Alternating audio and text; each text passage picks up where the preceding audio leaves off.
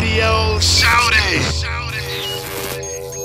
What's happening? What's happening? What's happening? Of course, you know it's your folk, Beehive Radio Shouty. And stepping in the building, I got a hip hop legend, icon, trailblazer, and all of that good stuff. Greg, nice and nice and smooth. What's good with it, boss? Man, I'm chilling like Bob Dylan. Happy to be here, looking down at the roses. Ooh, I can definitely dig that right there. Now, I mean, Greg, how have you been surviving COVID 19 in these streets, boss? Uh, just living every day like I've been living. Yeah. You know, uh, you know, I ain't gonna get technical. I believe it's something out there, but you know what I mean. Yeah, There's nah. a whole lot of stuff out there. There's been out there. Exactly, You know, exactly. the TV is really crazy, and the internet. Come So, on now. You know, just keep doing what you've been doing. That's all I'm doing. And, and when God says time, then it's time. Big old facts. Now, I mean, Greg, can you take me back to the beginning of when you jumped off the porch with this music? First of all, where did the love of music come from? And then, with hip hop being in its infancy stages back in that time, did you feel like this was something that was going to make you a living legend? Uh, as a kid growing up in New York, I mean, we were just doing that every day in New York City, man. Yeah. In the early '70s, it was just going down every day, man. You know, I got family in the South and different places across the country, but they wasn't doing that. They, Yeah. they, they wasn't out like how it was. And mostly everybody, if you didn't come from the islands, you came from the South. Yeah. Everybody ran north, or your grandparents. They was like, we got to get out of this. Yeah. we got we got to be able to move. You know? Exactly. and that's what they did. So when they did that, I mean, it broke the mold. But um, you know, I'll come down visit my cousins and start breakdancing on the floor. They like, "What are you doing?" this, this, this is called breakdancing. What? What is breakdancing? This is what we doing in New York. My So, God. you know, every summer your cousins come visit. exactly. you know? And you over there just cranking it up, and they like, what the hell's going on in here? Yeah, yeah, and then um, you know, it, it, it was meant to be. Jumping off don't the make mistakes. Exactly. Jumping off the porch with dope on the rope, man. I mean, talk to me about that song and what was it like putting that thing together and just jumping out there into the game? um, I was actually already in the game before I even did that. Before we ever made a nice and smooth, I was already there with T La Rock, with Ultramagnetic. We, we were doing a lot of things, man. Me and Kool Keith went to high school together. I mean, I met T La Rock and Special K from the Treacherous Three in a house party doing the human beatbox. I was going all around the, uh, the city doing the beatbox. This was new. This was 1983, Yeah. 1984. So it was a good time, and um, eventually it flourished into what it flourished into. And at that time, you know, it wasn't no internet. Yeah. You had to do that real ground. It had to really be popping. Yeah, you had to do that groundwork, and we were going everywhere. Myself, um, I met Smooth eventually through a friend of mine. He was doing what he was doing already. Yeah. and we was running in the same circles. We just didn't know each other. Mm-hmm. And um, we were doing demos here and there. He was on the road with Bobby Brown. Bobby had just left the New Edition, Mm. and I was already on the road with Rockmaster Scott. Uh, with T La Rock, I was going all over the country, all over the world. I mean, I was leaving United States at a teenager, early days. What was going through your mind when you was going overseas as a teenager? um, I knew God had a plan. Yeah. I knew God had a plan. I didn't know what the plan was, but I knew He had a plan. Mm-hmm. Still the same way I feel right now. Exactly. You know, I know I'm not immortal, but I feel like He got me regardless of whatever. And got work to do. Yeah. You and Smooth B, man, when y'all linked up, was it an instant chemistry or was Yeah. this something that y'all stumbled upon? Yeah, it, it was an instant chemistry. A friend of mine, his name is Lance, Lance Romance, and uh, Lance did a lot of things. I can't even get in his story, but Yeah. he uh, said, "I got this guy I want you to meet. Think y'all will hit it off." I was like, "All right, cool." So at that time, like I said, I was already on the road with Rockmaster Scott, with T La Rock, and all of them doing what I was doing, and I had a buddy of mine in my hood that was a rhyming guy. Him and um, Slick Rick, they went to high school together. So I used to do the human beatbox for him while he's rhyming and stuff. And um, I had took him like to the Fearless Four House, the OC and Crazy Eddie. All these dudes was killing it. They had rocking it out and problems of the world. And I was like, yo, I got my man. He rhymes, you know, this that. And I do the beatbox with him, and I started doing that. And they started booking time and taking us into sessions and things like that. So by this time, when I when my man Lance crib and met Smooth, was my man June was with me too. So we was gonna do a thing called Nice, Smooth, and Love. Ooh. And um, later on that year, uh, my boy got killed. He got shot. And um, you know, after that, it's like like his spirit jumped in me. because I didn't want to do. it. I didn't want to rhyme with him. I, I just said, let me do the beatboxing. That's Yeah. all I want. It was new. Yeah, It was it was going everywhere. exactly. I'm at the Disco Fever, the original Disco Fever, winning a gong show. Every Wednesday they had this thing called a gong show. Yeah, Like the TV show, the gong show. They was doing it at the Disco Fever. yes, sir. I was winning. I was going all these different spots, tearing it up, block parties, whatever. I went to one spot in um, in Harlem. I used to go with my man Tito from the Fearless Four. Tito would come to the hood and pick me up. Everybody bugging like, "Oh, it's Tito from the Fearless Four." so, and I'm going with him, and we going to these different parties, and dudes is doing the beatbox and all that. He's mm-hmm. like, "Yo, man, you should get in that contest." I'm like, "Nah, man." I started feeling like, "Nah, I'm with y'all. I don't. I ain't got to get in no contest. I'm Yeah. chilling." He was like, "Yo, man, they got hundred dollars in there, man. You got to get that hundred dollars, man." I was like, "Nah." So eventually, I got in it. Mm-hmm. Then you had to run off, back and forth, run off, back and forth, and then me and this one dude was in the back and forth runoff, and um, then eventually I, I won. So I mm-hmm. won the trophy and won the hundred dollars. And uh, homeboy's like, "Yo, give me your number, man. We got to stay in touch, man." And. I'm like, "Yeah, yeah, yeah." So start hooking up with this kid. I bring him to different spots with me. I took him to the fever. I was taking him everywhere. And eventually he blew up. He started doing this thing. He used to be like, "We got to do a beatbox record." I'm like, uh, I, don't, I don't think that could work. He's like, "Yeah, we got to do it, man." And one day I'm at Latin Quarters and he come to Latin Quarters and he like, "Yo, the Sony Walkman just came out, the yellow one, waterproof joint." He was like, "Yo, listen to this, man. Listen." He had a beat. It was like. I'm like, oh, this is dope. He's like, yeah, man, I was just with Molly Marley, give me the beat and all this. Next thing you know, make the music with your mouth biz. And that dude that was in the contest, that was biz. Oh my God, that's crazy. So we were all like, you know, in the There. whole thing going around. yeah, So at that time, I'm like, all right, me and Homeboy started doing more things because he'd be on the road with Bobby Brown. Yeah. Like on Mondays, Tuesdays, they'll come back home off the tour. Mm-hmm. They was on tour with Ready for the World. yeah. He'd come home or whatever, and I go to his crib. I'm like, yo, check this beat out. He's like, oh, that's hot, man. Who did that? I'm like, me. I'm getting ready to do this on my joint. He's like, word, that's dope. I'm like, yo, you want to rhyme on it? He's like, word?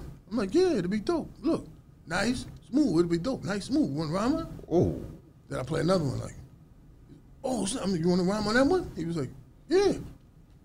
So he was already doing his demos with Bobby Brown. Bobby Yeah. was producing them. And I was already working with Fearless Four and all these guys. So we just did that. Mm-hmm. So um, I was at this record label all the time. Yeah. With T La Rock and them. I was at Sleeping Bag Records all the time. I would be in there using their phones. That's why I would go to call girls that I met from Jersey or Connecticut or whatever. yeah, Because that's where you make the long distance call. that's right. So I was like, man, I'm going to their office. They to be hanging there all day. You know, so I seen dudes bring their demos. I saw EPMD bring their demo there. I saw when they came in there with their demo. My God. I saw Marshall Jefferson come there with a demo of two groups that he had, and they didn't sign it. And like a year later, I started hearing them songs. I remember the demo I heard, and that was Ten City and CeCe Rogers. So like all of that, I was seeing already. Greg, as a person that has seen a lot of this stuff from the jump, first of all, I want to ask you about hip hop and then the early, you know, birth of it. Did you think that it was going to turn out to be pop music by the end of it and the biggest music in the country? And then also seeing a lot of these artists before they blew, what was it about them that caused them to be able to blow up? I didn't know it was gonna be this big. Mm-hmm. I didn't. I didn't know it was gonna be this big, but I knew that people love it. Mm-hmm. Because a lot of things you didn't know what was gonna happen. Not even just the music, mm-hmm. the way people live. Yeah. That it was gonna be a computer. That it was gonna be anything. So you didn't have no vision of that, but you did know that you love what you was doing. That's why you mm-hmm. had so much originality Yeah. opposed to today, where you could have success today, mm-hmm. but it'd be say if it's a hundred, got a hundred acts, eighty of them are the same. And you be like, "Yo, boy, why you saying that? Well, you you disrespecting the young." I'm like, "No, no, they sound the same, fool. say that it sounds the same if it sounds the same." Exactly. so you know, and anything that we did, it was always original as a people, as a people of color. Facts. That's what made us stand out. hmm You know, everybody wanted to do what we were doing. Yeah. So it kind of went to a freeze. The business kept going, the technology kept going, but a lot of the originality disappeared. What do you think caused that? Um, when when they killed the DJ, they killed the DJ. Uh, I'm trying to think. What year was it? Maybe it was the late '90s. They killed the DJ. Late late '90s, early 2000. They killed the DJ. As far as um, I was at a radio station in New York, one of the biggest radio stations that made this music happen. Yeah. And I was there when um, they started servicing the DJs with a playlist. Mm. They start telling them, you, I see what you're saying. Take this. You can't play, Play this. Mm-hmm. What you mean? The way hip hop made it to where it was was because DJs. So, say if it was the hottest DJ out here at that time, it could be Nabs or anybody. Yeah. It was the hottest DJ that's in Ohio, the highest DJ in, in Greg Street, in, Yeah. in California, and Yeah. just all these different people. Whoever that DJ was, and you seen him, you're like, hey man, how you doing? My name is Joe Blow. Yo, check this out, man, my joint. Joe Blow go home because one, it ain't playing every day on Mm-hmm. the radio because they didn't think that music was gonna last. So it was always mix shows just on the weekend. Exactly. So if I'm on the radio from nine to twelve, okay, I'm home. I got this record. I'm red alert. I'm whoever. Yeah, this guy just gave me this. Let me hear it. I'm playing it in my bedroom before I hook my setup before I get to the station. You're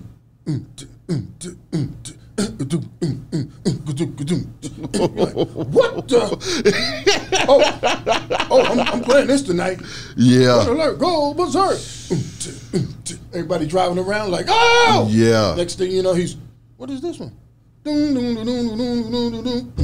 Do the James, just going on and on. Yeah. Everything just was different.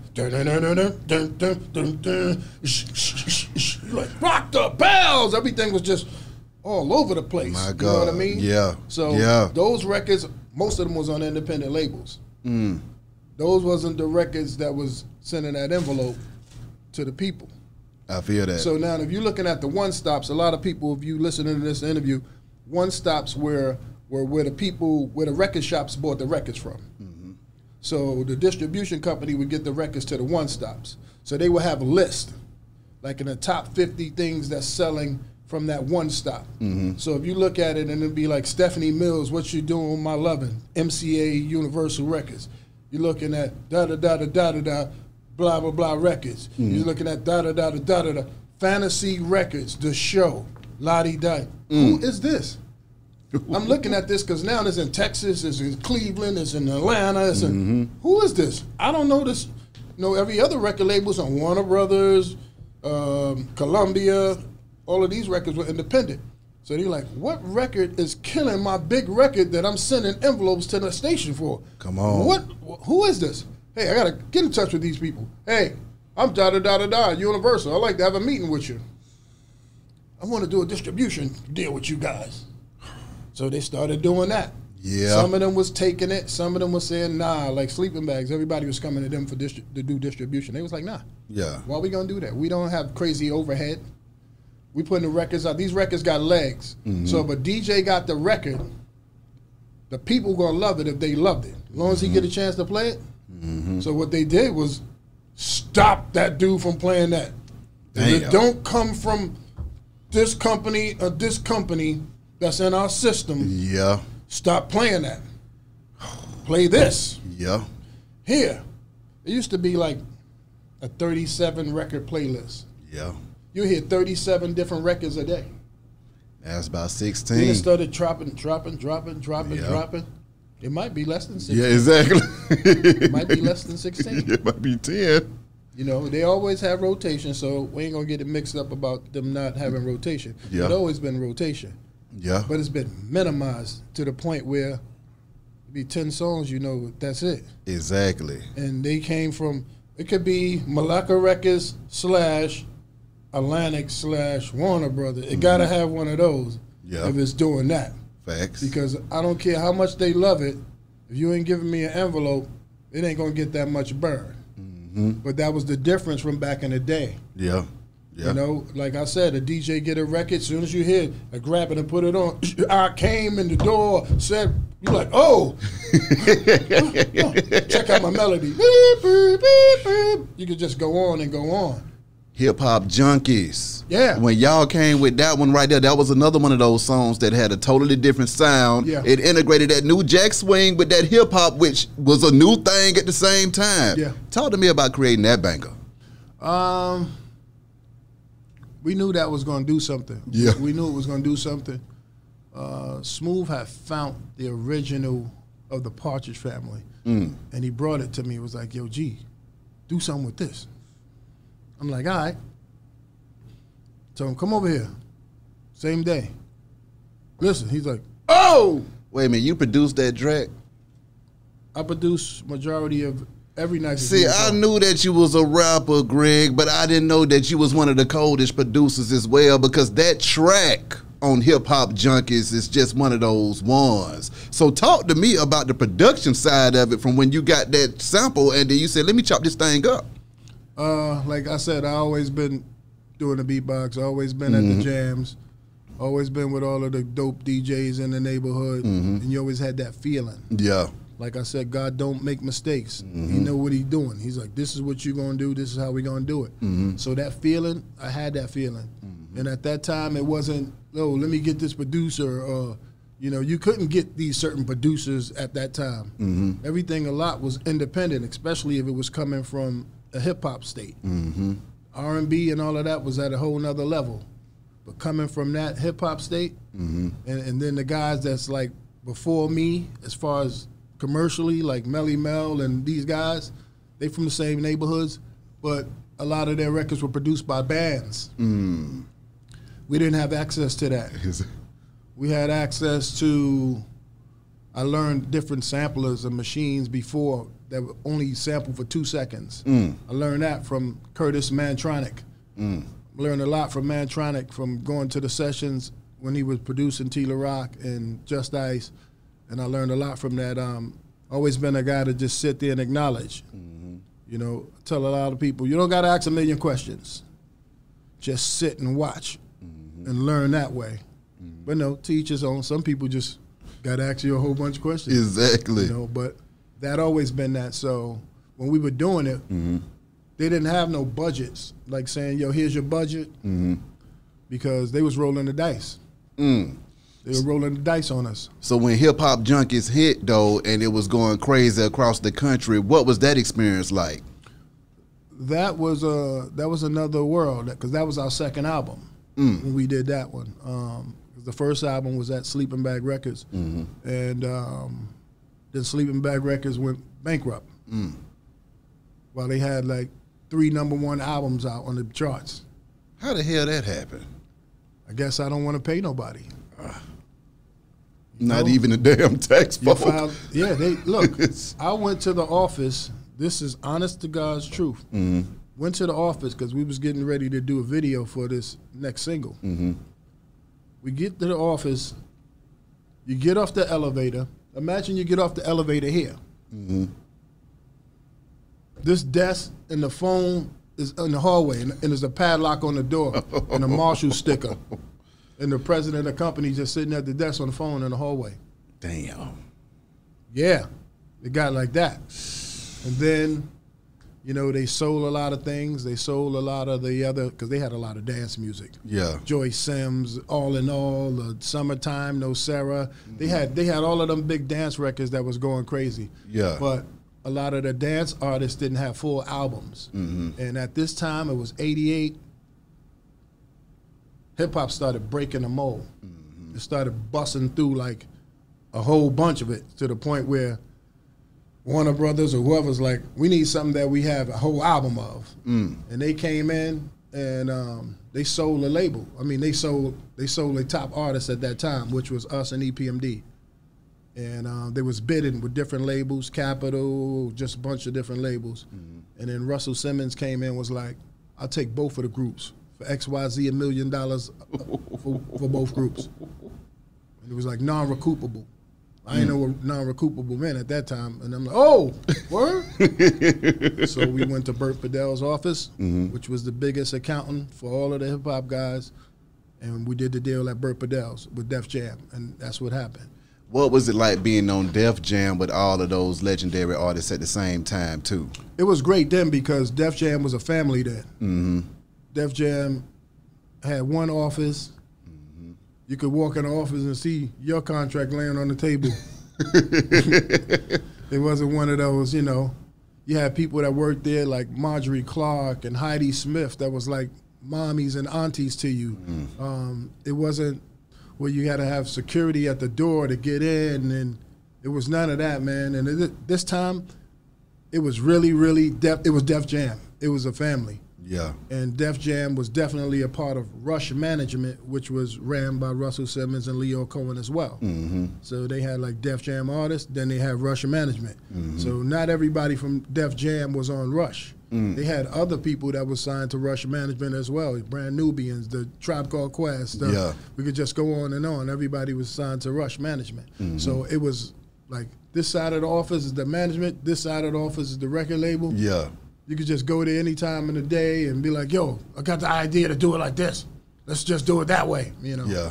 But you know, eventually they became corporate because they came into a situation with Sony mm-hmm. where things wasn't going well with Sony and they had to find another home. And when they did that, they sold half of the whole company to Universal, which changed the whole hip hop game because none of those labels had as many prominent, dominant artists as Def Jam had. Mm-hmm.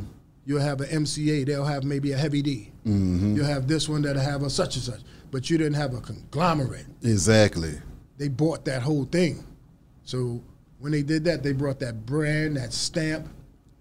They brought LL Cool J. They bought everything that was superstars already. Yeah. And um, once they did that, they changed it to the Universal Music Group. Started calling it the Universal Music Group, and it moved into a big building, a big corporate building, and it was over after that. What was it like when the corporation started to take over hip hop and you realized that it wasn't the same thing that you grew up doing and now this thing is a big money game now? Um, I guess eventually the finances was going to get there because a lot of guys of our time they made money. You know, a lot of them didn't know what to do with the money. A lot of them it wasn't a blueprint yet. Mm-hmm. Where's a blueprint now? Yeah. People that made videos to show you on YouTube where they messed up. They got mm-hmm. behind the music, showing you who was on drugs or who didn't know that they should have signed this paperwork. Yeah. You know, so it, it was it was it was a learning experience. Exactly. Sometimes I rhyme slow, sometimes I rhyme quick. Another bop. That thing went crazy as well. So I mean, talk to me about the music. And when you are knocking them out of the park in the group, what are you thinking to yourselves when you thinking we going crazy out here? It's our time. What was it like when you realized that it was y'all time and y'all had hit that tipping point to where y'all were nationwide stars? Hmm. Um, we were humble. Mm-hmm. We were humble, um, and we were learning. Mm. You know, we was in our twenties, and, and we were learning. Mm-hmm. But we knew that we was blessed. We may have disagreements on things, Mm-hmm. myself and, and Smooth, but at the end of the day, if we had a million dollars on this table, and I ain't come here to two months, that million dollars will still be there on that table Mm-hmm. That's right. or we'll never let somebody dog each other out. Like, yeah, you can say what you want to say about him, but yeah, yeah, yeah, I ain't with that, and, and vice versa. Exactly. So we were going through that, and then at the same time, we were breaking the mold because at that time, when we did that song, it changed a lot of things um, as far as being out of New York. That's all you wanted to do was be like the joint in New York. Exactly. I, I don't care about anywhere else, but as long as I'm the joint in New York. Of course. And then when we did that song, when that single came, yeah, I it, would enjoy the New York. it, it changed because everywhere else, it was that was bigger than New York. That was um, when we started seeing it go up on the billboard. And uh, one day we were at MTV, Mm. and um, this time MTV would only play two rap videos like at a time. My God. It wasn't like how this thing is now. It was only two rap videos at a time. Mm-hmm. And uh, we were there with one of the reps from Columbia, because that's when Def Jam was with Columbia, Mm-hmm. which is Sony. And um, I was talking to this guy's name is Mark Kaneem, and he was saying, hey, man, somebody's get ready to be added to uh, the such and such on this MTV. Like, what? That's crazy. Who's doing that? Somebody that's in this room right now and we talking with is going to be added to this. Like, huh? Nah. And at this time, in the Bronx and in certain parts of New York, you, didn't, you didn't have cable. There wasn't no cable, so you, you couldn't about. see MTV. yeah. You know, you know, you had to go somebody's house that lived in a nice house in Exactly. Jersey, or Long Island, Had it. that they finally had money that you see it. But we had local. We had video music box. Yeah. Uh, One love to Ralph McDaniels. Yes, sir. His story is really amazing. Mm. But um, yeah, man. Um, I was like, I don't know how I'm gonna see it. Maybe I got to go to one of these girls' houses somewhere. I got to see how I'm gonna see it. Yeah. So they, they started wiring certain buildings. Certain buildings started getting wiring. You see in the cable companies outside, like yo, Yeah. in the area that I lived in, mm-hmm. they was they was putting the cable in. So where Smooth stayed at was no cable in. I had got it. Mm-hmm. So I was in my crib. Word to God, I was there all day. I used to just come outside at night. Yeah. In the daytime, I didn't come outside because I was always outside till five in the morning every day. exactly. So I was like, the freaks come out at night. you know what I mean? And, you know, I'll come home and, you know, parking in New York City is scarce unless you live in the suburb. Yeah. So I was coming home, man, messed up. I had to looking for parking spots. I'm like, man, F this, man. I just leave my car in front of a hydrant in front of a school. I come out like 3, 4 o'clock in the afternoon. There's school buses around and like nine parking tickets sticking in the, in the, in the window wiper. I'm taking them joints, throwing them on the floor, get in the car, keep on going. I was doing it every day. So you weren't giving a damn every day. Was doing it every day. And um, next thing I know, I'm chilling in the crib one day. I'm like, I'm like, that thing gonna come on today. I could tell it's gonna come on. And I'm looking at um, Guns N' Roses. November Rain was on. There's the video when they was having a big wedding and throwing drinks across the table. yes, sir. And it went off, and I'm like, it's gonna come on. My hand to God. Smoking a blunt. Said, all I seen was a finger going with a gun spinning. I said, oh shit. Oh shit. Hold on, I gotta beep smooth. Oh. Beep, beep, beep, beep, beep. Yo, what's up? Yo, that, that, that thing came on, man. Huh? The thing came on on what's the name? Word? I'm like, yeah, I, I, I see you later. I gotta hang up. I, I gotta finish I'm watching this thing. Three hours later. Again. Ooh. Then in the morning, then I spoke to the dude at the Columbia. I'm like, what's going on? He's like, oh, it's in light. Let's get ready to go heavy though. I'm like, oh yeah? Because when we started getting like to here, and the radio stations here and all of that was playing that, we was mm. like, oh. And the Carolinas, Uh huh. the Carolinas, Carolinas and Philadelphia broke nice and smooth outside of New mm. York City, and then California after that, th- then California, and everything else in the middle just started happening from that way. Mm-hmm. But the Carolinas was a beast. What was that like when you realized that y'all were nationwide superstars and now y'all traveling the country doing y'all thing, man? Um, it was fun because um, this time, you know, if you had a, a tour bus that held twelve people, I would take seventeen. I was taking the homeboys out of the neighborhood to see different things. I was like, I want y'all to see that you can do something else. Yeah. We don't all got to do the same thing, but it's an opportunity to do something else. Mm-hmm. And at the same time, you growing and we was learning too, because you was learning from these dudes. Like you can't put everybody down Yeah. you know, because these dudes are burn a bridge, and they don't say their name; it say your name. My God. You know, when you pulling over at truck stops to get something to eat, and they stealing all of the food out of Bob's Big Boys, you're like, yo, we got a per diem. You know, you're making money. Why you stealing? And this time, you know, you got to think early um, '90s, late '80s. Racism Was real. Now they bugging right now. Racism was crazy then. It was really crazy. Exactly. You know, a lot of people think that, yo, if you was up north, that it wasn't no racism. I had a buddy of mine that's from South Carolina tell me that at the barber shop. Yo, G, you don't know about racism. You from New York. I said, you ever been there? He's like, no. I said, you can't tell me nothing, man. I said, in grade school and high school, was getting chased by white boys with sticks and bats My God. every day. I said, you seen Bronx Tale? You seen when they was riding down the street? You see what they was saying? Niggas, get your ass back down to Webster yeah. all day long. Said you never heard of Howard Beach? You never heard of Yusuf Hawkins? Yeah. Yeah. Come on, man, it, it was going on. I mean, twelve years a slave. Where they took him from? exactly. I mean, Mary J. Blige, you remind me, getting on that jam, getting on that jam right there. What was that like? Because that's another one of those classics as well. um, we were doing the movie Strictly Business. Mm-hmm. It was myself, uh, Puff, um, Andre Harrell. and We were sitting in the office. We was talking about this Jeff Redd record he had. Like, Jeff Redd record, this Jeff Redd. I'm like, yeah, that joint is hot. But I'm like, that other thing with this girl, Mm. it's gonna be the joint. He said, You think so? I'm like, word.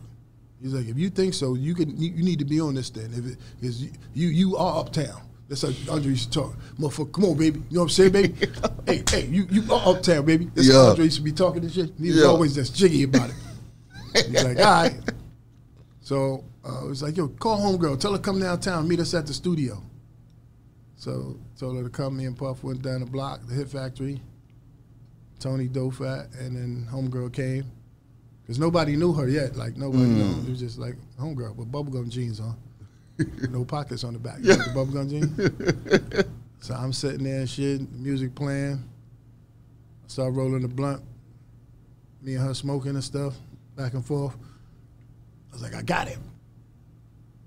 She's like, you gonna say your name? I'm like, nah. She's like, hmm. why not? I'm like, this is your record. You're gonna be a star, man. You're gonna be a star. She's like, you think so? I'm like, you're gonna be a star. My God. And she's like, you know what? You don't gotta say your name. When people hear it, they're gonna know it's you anyway, as soon as they hear it. And we did it. Boom. I was on the road. We was in we was in Charlotte. Charlotte, North Carolina, doing the Carowinds. Like we would go to Charlotte and say we had three shows there that weekend. Mm-hmm. This one Street Money was out there a lot. Mm-hmm. So some guy with street money will get in touch with the road manager and be like, yo, could y'all come to my spot in Shara or, or little spots like that? We was like, yo, you got this much money? Exactly. It was like, man, that's nothing. Dudes would come to the hotel. This one, the Red Roof Inns just open. Them, It was brand new, crispy. That was the place to be. Like, yo, Yeah. open the bag. You got 7500 Yeah, that's not. Everybody just started doing it. So we'll never leave. We'll be out there for like three weeks. Working. We'll just be there like three weeks. We'll have the bus drivers just stay in, in his room, sleep, whatever. Call the bus company, extend the stay, and just do that. So uh, we had did this Carowinds one night. That's when the high schools graduate.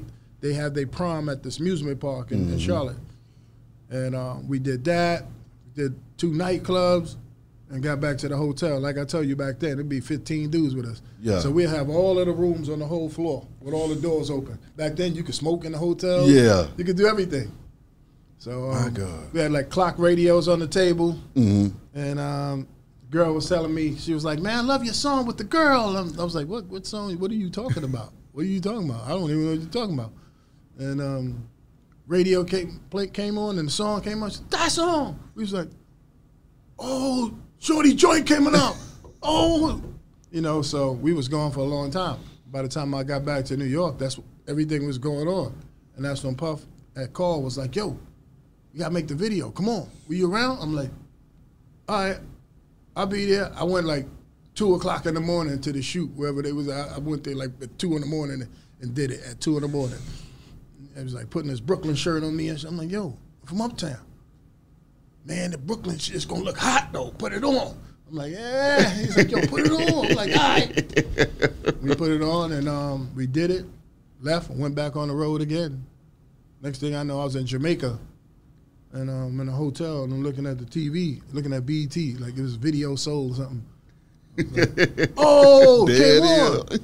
Then by this time, um, the first summer jams just started happening. Mm. KML, KMEL in California in the Bay Area mm-hmm. started doing them summer jams mm-hmm. before any station anywhere. They mm. did it, and theirs was for 48 hours. These summer jam was two days long, My God. and you had so much diversity on it. Like that's that's what's missing. Like you know, and a lot of a lot of younger people that didn't see it or been around.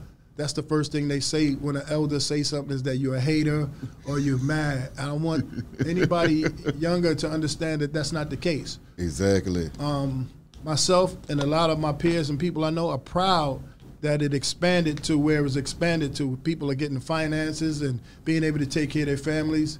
It was just uh, it's okay to to to have freedom to do what you want to do. Don't worry about what the mass is saying that you're doing that this don't sound like that. Because that's the issue because Tracie Spencer was on that show that we did at that summer jam. Um, Sir Mix-a-Lot, Mm. Yeah. MC Hammer, Cypress Hill, Yeah. Queen Latifah, Mary J. Blige. I could just go on and on. Geto Boys. It was Naughty by Nature. It was just all different sounds of, of All music that was on it. Yeah. And, and that's what made it beautiful. when you think about that Uptown, man, Andre Harrell, Puff Daddy, Mary J. Blige, all of those artists, Jodeci, what was it like being in that mix? Um, it was like a family. And did it feel like it was some legendary stuff happening at that time too? It was just love happening. Mm, And it was love. When you having love, the outcome, you never know what it's going to be. yeah.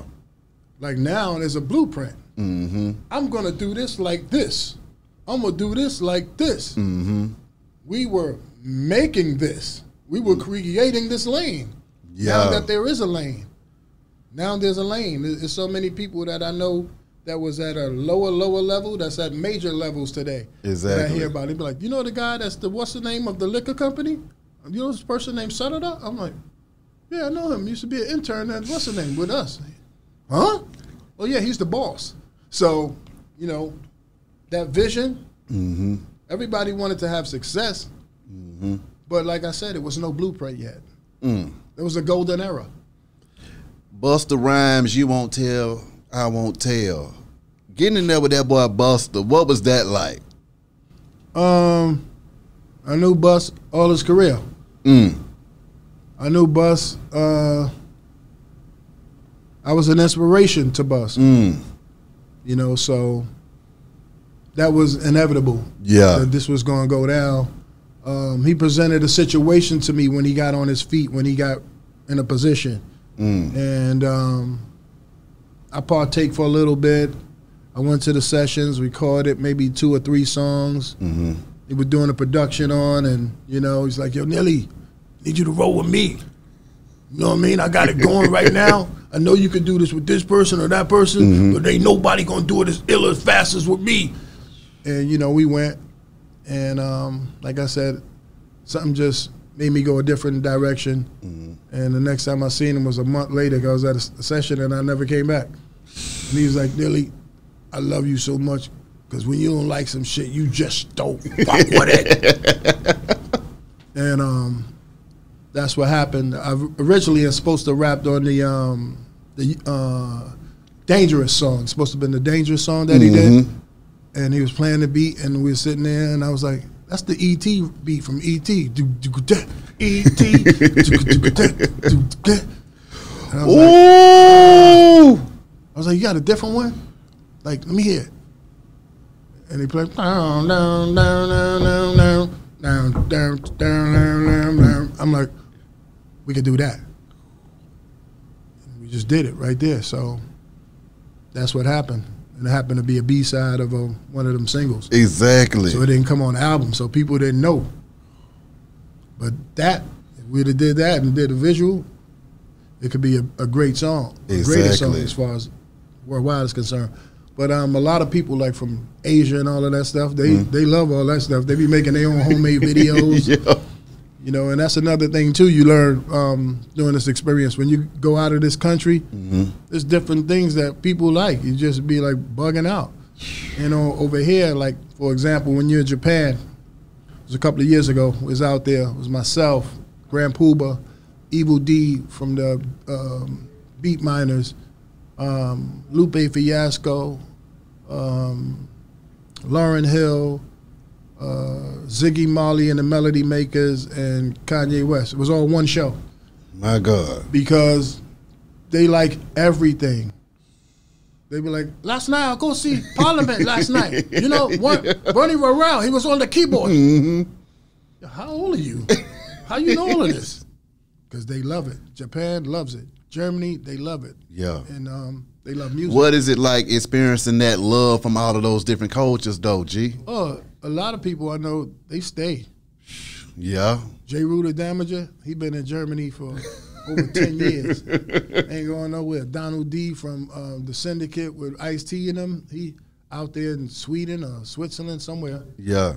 they like, yo, I love it. What's? J-Ro from the Alkaholiks? They was out there for years.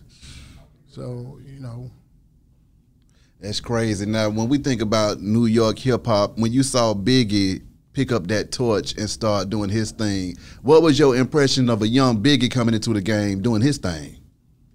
um, it was already like a blueprint already rolling, Ah. and and it was a stat quo. Mm-hmm. Especially if you was coming out of New York, it was it was a stat quo that you had to be at. I mean, Yeah. you had to be at a certain level. Yeah. It's almost like going to Showtime at the Apollo back in the day. You know, you ain't doing it. you ain't on that it- level. Yeah, they just go back, boo! Yeah. You're like, yo, you didn't give me 10 minutes to get into it. Sad I don't man. care. Yeah. I didn't get it in the first two. Got to go. Yeah, so um, it was meant to be, man. Um, I had situations and times with that brother as well, um, with Tupac as well. Mhm. You know, they would both be in my hotel room at the same time. I'm smoking them all out because at that time, you know, I had it all day. Mm-hmm. I, I had it. I had it. There's so many guys that I've put on to things that I've had. Yeah. From Method Mans to Busters to you name it. Yeah. They, they've all sat in my in my bedroom in my house, and and did what we do. So, um, we spent one beautiful day together though. Myself, Pac, Big, they all came to my hotel room. Was at the uh, Universal Hilton, Mm. Universal Studios in L.A Yeah. and uh, we all jumped in a, a Tupac had just got uh, one of those square Cherokee Jeeps. And this dude was always driving with no shirt on and no driver's license. That's all the time. Yeah. We went to his crib. He had just got a new little crib. And uh, we all in the living room. He goes in the kitchen and start pulling out steaks and all of that, putting it on the grill. He go in the room, start pulling out all kind of gats. Yo, look, I got this one, I got that one, I got that one. We sit in the living room, and I remember Big kept telling me, "Yo, Greg, just rhyme, just just say a rhyme. I just love hearing your voice. Just say a rhyme, just say a rhyme." Yeah. And then we just started all rhyming in a circle in the house. It was a it was a great day all the way to that night. When you think about those ciphers, man, and just the flavor that y'all was kicking at that time, did you realize that you was an OG to two young legends that would never really get a chance to experience the longevity that you were able to experience? No. No, no, not at all. I mean, again, we were doing everything because you loved it. But love. You did it because you loved it. I let somebody else say, yo, you the OG, yo, you a legend, you this or that. I let somebody else say that hmm because I, I'm just a vessel. I feel I'm just a vessel. God got this. when you first met Pac early on with Nice and Smooth and then taking him out on the streets with y'all, man, what was that like? And what was that young Tupac like at that time when y'all was showing him the game? He was the same. Mm. He was the same. Um, I remember one day I was driving in Harlem, and um, I was driving by the block, the back of the Apollo, hmm and I seen Shock G, I seen him. I'm at the red light. Look, yo, oh shit, yo. He just opened the car door and jumped in. Yo, where we going? yo, yo, Shock, see you later. I'm out. And we just started driving up in Harlem. Yeah. And uh, I was like, all right, I'm going to go to the Bronx. I got to go to Vance Wright's crib. That was Slick Rick's original DJ, Vance and Slick. hmm He's like, what? I'm like, yeah, come on. Yo, I'm to beat him? I'm like, yeah. So we riding, and we get off the exit in the Bronx on the highway. And he was like, yo, I used to go to school over here. Like, Mm. you ain't run no school over here. He's like, I'm telling you, get off, get off, get off. I get off the exit, right behind the building. He was like, see, I told you, I knew I used to go to school right here. I was like, yeah, that's cool, that's cool. So we started driving, and I gets to Vance Wright crib, and he bugging. So he see Vance, and you know, he was losing his mind, man. He always was that person right there Yeah. even in the prime. So a lot of different guys, they believe the hype. hmm Chuck told you, don't believe the hype, man. Exactly. Same way, like if you meet him, how he's just the most humblest person, Yeah. and that's the same way he was. It was a time I was riding across 145th Street in Harlem. Word to God, I seen Tupac leaning against the wall with this dude standing there by the meat by the meat market. Mm. in a gas station in the hood on 145th Street. I'm like, yo.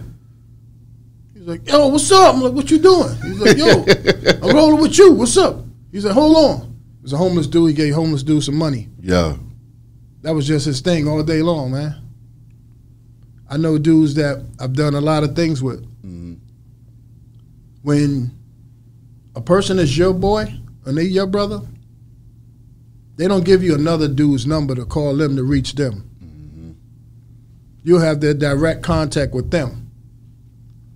I was in a situation where financially it wasn't all that great at one time, and this guy was on top of the world. Mm. And um, a friend of mine was like, "Ain't he your man though?" I'm like, "Yeah, you need to get with them, man." I'm like, "Ah, I don't know." he's like, "If he's your man, then you know what? Information, four one one. Give me the number to Death Row Records in Beverly Hills, California. Mm. Hello, Death Row Records. Oh yeah, yeah. I want to leave a message for Pop. Oh yeah, what's your name? All right, cool. Boom. Me and my boy go down, go to the store. We riding. I was my man's pager number. He was like, "Yo, you know this number?" I'm like, 310. That's the new area code in West Hollywood. They just changed the area code. I Yeah. remember because everything used to be 213. Mm-hmm. I'm like, 310. That's like West Hollywood. Yo, somebody pays me? What's up, my nigga? I was like, yo, right now, shit ain't going to where it need to be going. Yeah. He was like, get over here right now. I was like, I ain't got a thousand dollar plane ticket. Motherfucker, you don't want you pay no plane ticket. Write this number down. Call back in five minutes. I was like, all right. Some white lady answers. She talking. Uh, at seven o'clock in the morning tomorrow, uh, two tickets. I'm like, hold on, hold on. Can you, can you do it the next day? She was like, hold on. Okay. Two days later, My God. right there, at a car service limo with the sign with my name on it. I'm laughing. I'm like, ah, ha, ha, look at this. I'm riding, and the, the driver's like, you want to go through the hood or you want to go through the freeway? I'm like, what do you mean? Mr. Knight had me ask all the passengers which way. I'm like, I don't know. Where we going? Where they at? it was like in a movie set in Pasadena. I was like, all right, well, let's, wherever we got to go. Yeah. I remember I turned on the radio in the back and the C+C Music Factory was playing. Eh, eh, eh, eh, eh. I remember it clear as day. I'm just like, it's going down. It was cold when I left back home. Yeah. The sun was shining. It was hot as hell in Cali. I was like, roll down the window, like, yeah, baby. My homeboy was with me. He was like, yeah. we get there, check my little carry-on shoulder bag I had. I'm like, what's going on? They had like the FOI, gang dudes, and the, and the sheriff's department all to protect spot you. at at the at the at the gate, and they Yeah. made you dump your bag. I ain't had nothing in it anyway. Going in the back, like, we got to take you to this holding area. It was just trailers everywhere. I'm like, walking. Who come running through one of the trailers? Ah, ah, ah. He kept trying to pick me up. Ah, I don't believe in you fucking game. He's like, yo, everybody's scared of my little ass, G. What can I do to anybody? I can't hurt nobody. Look at me. No, so we go in the trailer and he just started talking and other stuff. He's like, "How smooth doing?" I'm like, "He cool." He's like, "That's cool, man. You call me, but what's up? I love him too. What you got on your last album, at Def Jam? I'm gonna get you fifty thousand more right now with me over here. Not on the new um, Death Row we gonna do in the East. The one right here with all the beef." He said, "Your music is fun. You're just hip hop. Everybody love your shit. In Cali, New York, it's just fun. Yeah. We do your single tonight. Let me do the hook and let's just bug the world out." That was it. He was like, "You don't smoke no more?" I was like, "Yeah." We were sitting in a little trailer. I'm like, he's like, "You don't act like it." Threw an ounce of the shit at me. My homeboy sitting there bugging out. He like, "Oh shit! That's your man. Oh shit!" The lady's like, "Yo, come on, we got to go and do, um do a scene." So he's like, "Yo, I'll be right back." He's like, "You hungry?" I'm like, "Yeah." Bring my motherfucking food, whatever the fuck they want. You go out the trailer. My man jumps up and go, "Oh shit." Oh shit, you really know him. you really know him. Oh shit. Oh, I'm like, 'cause my man wasn't around in our prime, so he he, he was fanning out like, a, like in a good way. He's like, I'm like, yeah, that's my man. Yeah, yeah. You know. Yeah. And then um, then he told me he's like, come back to the trailer, he's like, man, um, roll it up. I look at my man is rolling. My man don't even smoke. I'm like, what are you doing? I'm smoking a blunt with Tupac. Smoke this. I was like, uh, all right, you don't smoke. That's what you want to do. Yeah. So, and um, he was like, man, I miss New York. He was like, I miss New York. I miss Puerto Ricans. He's like, I love you, man, because, you know, when you was hot, you let me hang out with you. Nobody knew me, man. Yeah. He said, nobody knew me. I was like, damn. He's like, remember that time when y'all took me to San Diego at that big booty contest? I'm like, yeah, Rhyme Slow was the number one song on Billboard. And it was going crazy. It was big in California, bigger than everywhere else, that song. It was just bigger than everything there. And um, I'm like, damn, remember that night too. We did the wet booty, uh, big booty wet t-shirt contest for the radio station at, Yeah. the, the club. And they had us judging. Man, we had an extra room too. We gave him a key and shit, to him and his boy. He was like, man, remember that shorty? You, you got the one that won. I'm like, he was like, I wanted that so bad, but I wasn't hot enough. Mm. Word of God. He was like, I wasn't hot enough. He was always just real, just like that. Yeah. Um, from there on, it was just, it was, it was heaven, man. During that time kicking it with Pac, when you linked back up with him, what was that energy around Death Row like at that time and you being able to have a front row seat to the movement that was going It, on? it was definitely some heat going on. Mm-hmm. And you got to realize all of that stuff was going on because that same day I was there, he had a um, one of those small televisions that have like a VHS connected to it. The little one, he had one of those, and uh, he was like, "Yo, look what you missed yesterday." And he put in a video. It was X-rated. Like, how do you want it? It was uh, with K-Ci and them, Yeah. everybody. They was like, he was like, "Yo, man, I was going so hard. I went hard till I fell out." He's like, "You missed all of this." I'm like, "Wow." He's like, "Yeah, we was getting it in." Then he put in this other tape. He's like, "Check this out." It was him doing a video about Biggie. He's like, "Yo, open the drawer." He opened the drawer. He went to grab a gun. Instead of grab a gun, he grabbed a Twinkie, something like that, or some video. It's out now, whatever. Yeah. But he, he showed me that. I'm like, "Yo, yo, you crazy?" Exactly. He was like, "Yo, I'm going out." I'm like, "Whoa, he's really y'all going. This is him." Yeah, man. Yeah, During that time, crazy. did it seem like his time was winding down? Did he feel like because during that time he was also making a lot of music about his death and stuff like that? Was that something that he spoke about a lot, or was that something that you can kind of tell was in the back of his mind? Did he feel like you know his death know. was I don't know if it was back in his mind, but I would catch him uh, often like this. Mm. We was in the studio one day, and I was in a lounge part and had a glass just like this. This is where the board is at. And I'm sitting over there. He like, and you know when you feel somebody looking, and we just both looked at each other and Mhm. just started smiling like. yeah. And um, when we were doing records, like I did like six records, and um, he would have me do the music. Do the music. Do do the same way that you do Nice and Smooth. Do the same thing. Just, just, Mm. just do the music. And he'd be at the set doing the movie. He was doing Gridlock'd with Tim Roth. hmm And every time he finished shooting, it comes to the session. And he's like, yo, play what you did. I play beat. He's like, yeah. Get a pad and he just started writing. He's like, do the hook. Do the hook on that one. I'm like, all right. Take that reel off. Put another reel.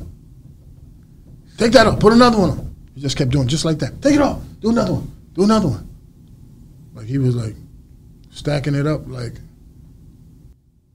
What was going through your mind when you witnessed a friend that you had from back in the day when you was popping in on top of your game? You showed him love, reciprocating that in real life and in real time because a lot of times that kind of stuff is never reciprocated. So for him to Man. be Pac and going crazy on your tracks, what's happening? Man, like Premier always tell me, and, and, and a couple other cats, they like, you should produce more, produce people. Mm-hmm. Lyor Cohen told me that. Lyor was like, yo, we was in a hotel in L.A. and uh, he called me. He's like, "Todd is upstairs. He's going to come downstairs." Todd, Todd, that's LL Cool J. Mm-hmm. So he's like, "Todd's going to come down." He was like, "I've been setting it up. You got to do tracks for Todd. Mm-hmm. You got to do." Like, he wanted me to do different things like that. So I can do that. Mm-hmm. I, I, I know how to do it. I just never pressed on that. I never run out and go, "Yo, I'm a producer. I'll do whatever." and uh, they was telling me that Premier was on the Drink Champs, and they was talking about something, and he was like, "Oh no, I didn't produce that. Greg produced that. He produced that too." They was like, "What?" Like how you said earlier. I didn't know. I just thought they, that they did the words. Yeah. like, no, he did all of it. You know that type of thing. So, but um, you know, I mean, it it was love, man. It Yeah. Was, it wasn't. I didn't have an agenda. He didn't have an agenda. That's that's what's happening today. Everything is an agenda. Yeah. You getting with this person or hanging with this person because you think you're gonna get something out of it, opposed to just being pure. Yeah. When you be pure, it's gonna come out anyway. Success is gonna happen. It- it's gonna happen. Financially, everything it'll happen as long as you being pure and love what you're doing Yeah.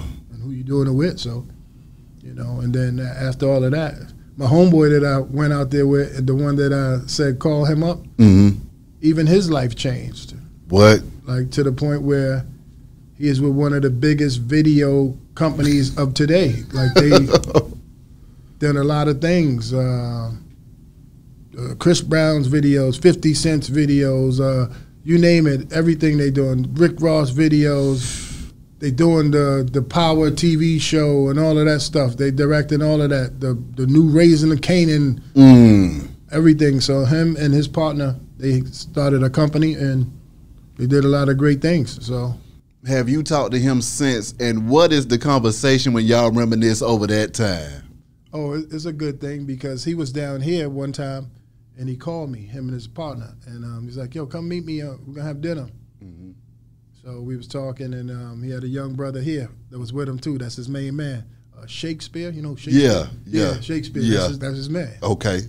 And it's like all of that from messing around with me. All of that is where he's in that circle. That's what he's doing. Yeah. So he's doing a lot of good things. So. When Pac passed, how did that impact you when you had just reconnected with him? Y'all working, getting busy, and you, you know, you Oh, back I in was your group. I, I went. I just left to go home for a weekend. Mm. I went home to go to New York for a weekend to rhyme on a song with one of my young homeboys that was coming up. Mhm. And he was signed to my other homeboy that used to be the vice president of Uptown. Had started his own label. Mm. Jimmy Love is his name. And Jimmy um, started his own label, and he had an upcoming artist. And um, I was like, "Yeah, I'm gonna rhyme on the record. You know, I'll rhyme on the record." And um, went to go do that during that time. And while I was in New York, I stopped at Smooth's uh, Smooth's crib, and I told him, "Yo, Fox said he's uh, sent his love and this, that, and the third. And we was talking. He was like, "Yeah, that's good stuff. Let's go to White Castles." We going to White Castles, and we was listening to the radio. And uh, all of a sudden, we heard Angie Martinez, and she started crying. And then the music just went dead. The radio station went dead, and I was like, she eventually she came back on and just said, you know, this guy was just gunned down in Las Vegas. Da, da, da. It was like bugging because two of my homeboys were still there because I left Mm. them at the crib out there. And uh, like every other weekend, they would go to Vegas. hmm You know, even before the fight and all that, they would just go to the club that Suge had. hmm And um, then that was it. And then about a month later, I came down here to go see his mom. And then we did a memorial for him here and did an event at the atrium. Mm. Um, that, that, that was that was it. That was a, that was a crazy time. When you think about that time and then you compare it to what's going on now, you know, when Tupac died, it was a shocker. It was like, how could you take somebody so great from us?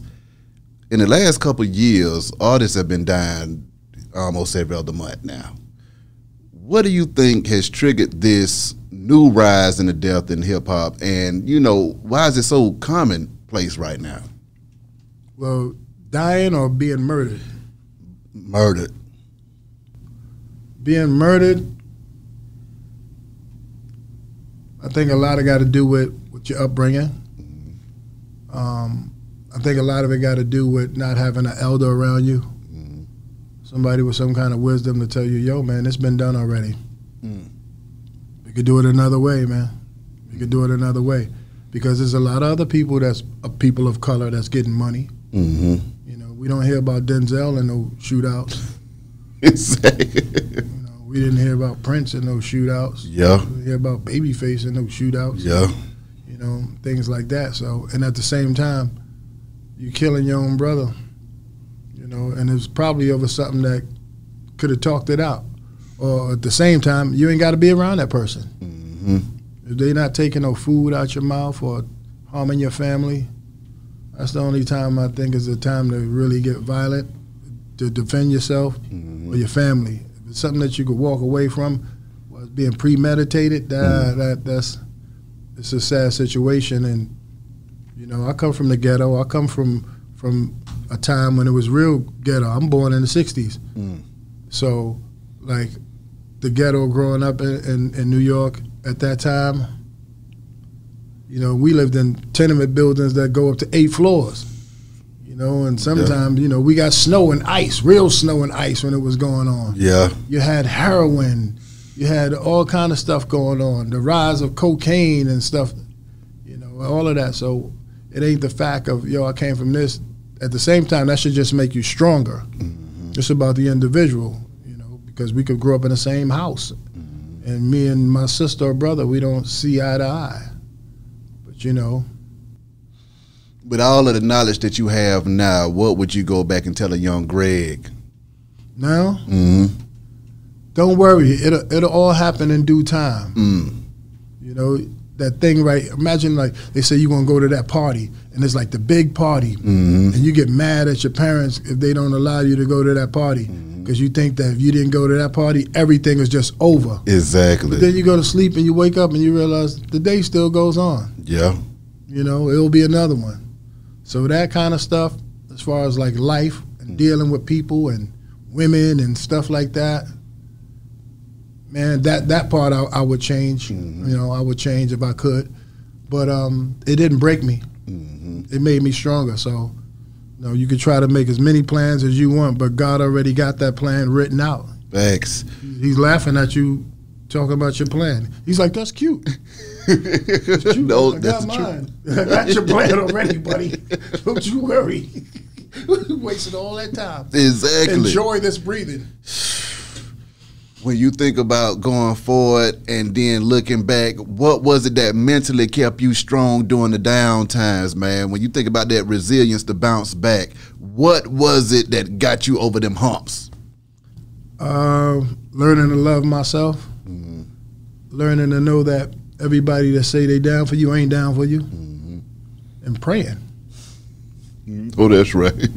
Praying. I do that more than I ever did. Exactly. They have a pocket full. hmm You know, the, the gas and the light bill paid two, three months ahead. I'm still praying. exactly. Because, you know, there's no time limit. You don't know when you're going to go. Yeah. You could be at the gym working out, 101% health, and just go. Still going. They do an autopsy and they like, uh, uh, what happened? He was clean, everything. it was just, the guy said, hey, the Time to job is done. It's time Yeah. to go. So that's for the most part. When you think about life and just how crazy it can be, though, Greg, like you say, folks getting up out of here at the drop of a hat and stuff like that. Interns going to, you know, the top, the heights of the corporate ladder and stuff like that. What is it that you think plays a role in everything? And so I'm gonna really break it down to my favorite question I like to ask. Okay. Do you feel like everything that happened in your life is what you were called to do, or do you think this is something that you were able to dictate along the way? Your will played a part in it, or how do you think all of your success and experiences, you know, happen? I think it was meant to be. Mm-hmm. And when I pray, I ask him to show me the way. Mm. Guide me down the right path. If I'm doing something wrong, forgive me and show me where I need to go. And that's that's how I live. I can dig it. Lastly, anything you want to tell these folks, and how can they contact you? Uh, well, everybody's on social media. Mostly everybody's on social Yeah. media today. So I have an IG page. I have a Twitter page. Um, I have a Facebook page, a band page. I'm not on that much because uh, a lot of things that come up on the screen, I, I just don't want to see. I could be in a good mood and you see something and it just puts you you in a bad mood. Like it's, it's too much. Even Yeah. the news didn't do that. You know, Yeah. they Yeah. give you a little bit and commercial come. This is just on and on. And then how everybody could Photoshop things now and making their own edited videos. Exactly. You're looking at some flowers and then you scroll up. Next thing you know, somebody's head's blown off. And so I'll be like, man, look, I get on there when I need to get on there to do what I got to do Yeah. and, and get out of there. But um, you can reach me um, at the real Greg Nice. That's at D A R E A L G R E G N I C E at the real Greg Nice on all of those platforms. Yep, and um. I got a website as well. Mhm. Uh, GregNiceOfficial.com. Already. Greg, appreciate you stopping through this thing, boss. Oh, man. Thank you, thank you, thank you. Wish you nothing but the Hey, best man, and much success. Love, man. I, I love Bone, and uh, he love you, so Yes, I sir. love you. Man, love. Behind Radio Shouted. Greg Nice. Holla at y'all in a minute, man. We go. That's right.